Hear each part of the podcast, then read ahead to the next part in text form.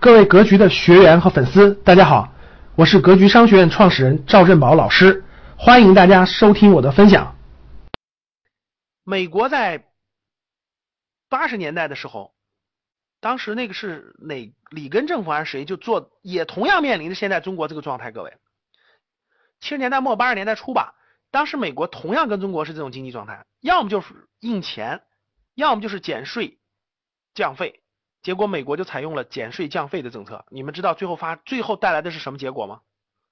谁知道？待待会儿给你解释啊，往下看，结构性结论不说了，社会政策是大家往下看，结构性政策是创造公平竞争的制度环境，鼓励中小企业加快发展，中小企业才是社会的动力和解决就业的嘛。社会政策是实施就业优先政策，看到没？为什么强调社会优先政策？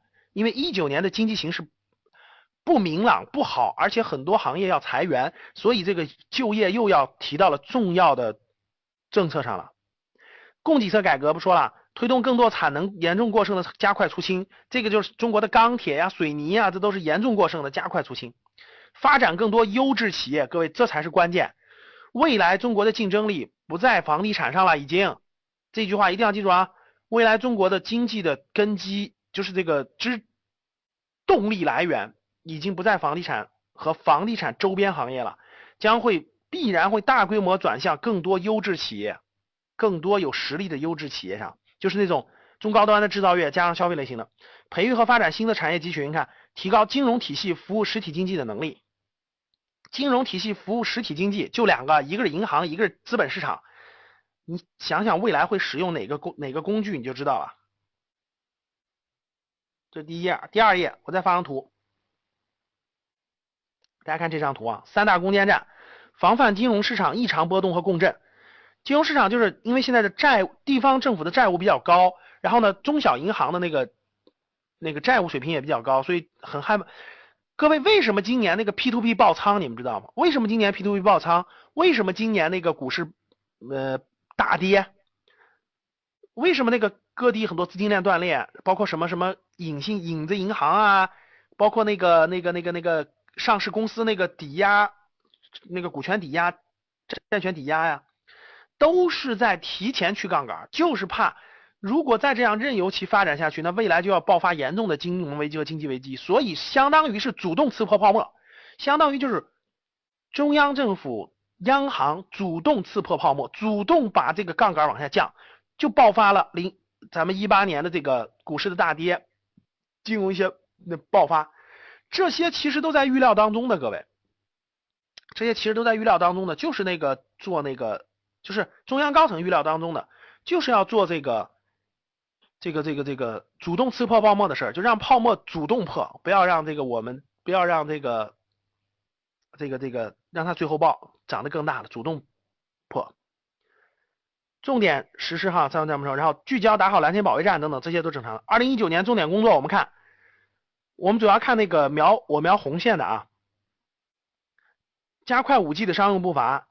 你看第二条，落实好个人所得税专项附加扣除政策，减税降负的一个政策。第五条，督促落实二零二零年一亿人落户的目标。各位，我问大家为什么要这个一亿人落户？这个已经执行了执行了一年多了，对吧？必须把这些人口引入城市。才能消化了大量的库存，必须把大量的人口引入城市，就是加快人口的城市化。到二零二零年一亿人落户的目标完成，就意味着大量的库存，就是这个需求，一个是库存，就是商品房的库库存，一个是这种城市的需求才会聚集起来，才会有更多的这种需求产生，提高大城市精细化管理。往下看，保护民营企业家人身财产和安全，这个很多因为因为那个。最近发生的过去发生这些事情，所以必须重点重点提，打造一个规范、透明、开放、有活力、有韧性的资本市场。金融手段之一就是重大的资本市场，没有资本市场的推动，怎么可能让那些科技企业发展呢？特别是科创板，这次这个上海要推出科创板，然后试点注册制，今年会加快推进和落实。今年会加快推进和落实，所以各位看着。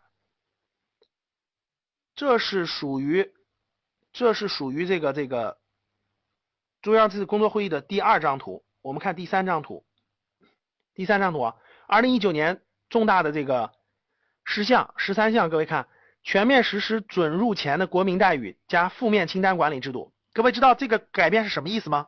最近这两天出来了，就是未来在中国经商不用像过去一样，这事儿我到底能不能干？这事儿我到底能不能干？干了这这结果不让干，还别触犯法律法规。未来是什么？不许干的叫负面清单制，就是只要非禁就可以入，只要不是负面清单里不允许干的，其他你都可以干。就未来中国就其实人家比美国就是这样管的，就是你想经商想做什么事儿，你只要看我不让你干啥，其他你都可以干，只要没有禁止你都可以干。从今年开始就未来全是负面清单制，就是你想经商是吧？你想干一个事儿，你不知道这事儿让不让干。你就看负面清单，只要负面清单不让干的，你就别干了；只要负面清单上没写的，你就可以干。这个变化大不大，各位？这个变化非常大，对，就是法律我没有禁止，你就可以，你就可以去做了。这就是负面清单制。负面清单制其实是这个变化是很大的，各位可以说是一个很重大的一个引导，放开市场活力嘛，就是放开市场活力的参与度。允许更多的领域实施独资啊、外资经营啊等等的，只要法律不允许，那个没有禁止，你就可以干。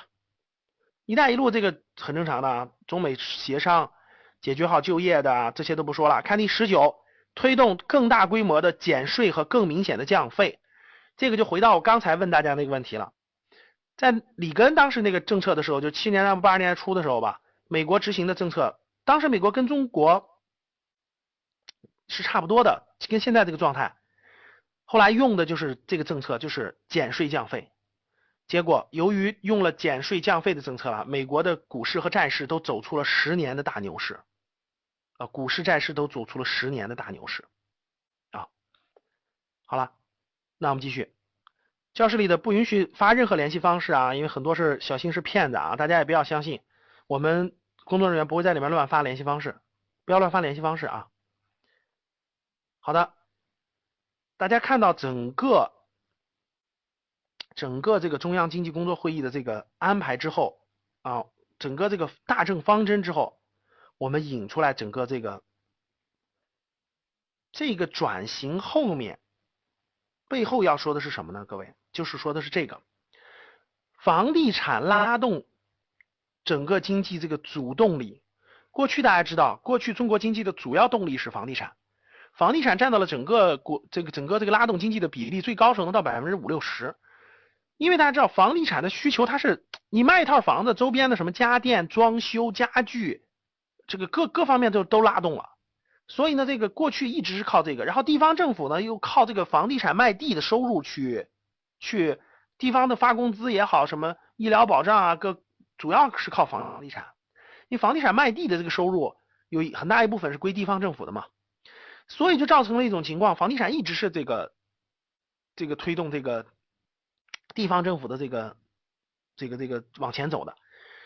现在大方向上要变成转向什么呢？转向中高端制造业加内需消费拉动型的。刚刚发布的数据呢，现在中国经济拉动有百分之七十八是内需拉动的，就是消费拉动的。未来的方向肯定要抛弃房地产，我告诉你，将会变成。中高端制造业加内需消费拉动型的，这里面有一个重大的变化，就在于房地产的作用将在未来十年完全逆转。完全逆转是什么意思啊？十年时间，我不是说一天。我把这个想给大家讲一下，房地产的作用将在未来十年发生完全逆转，就发生在十年之内。为什么？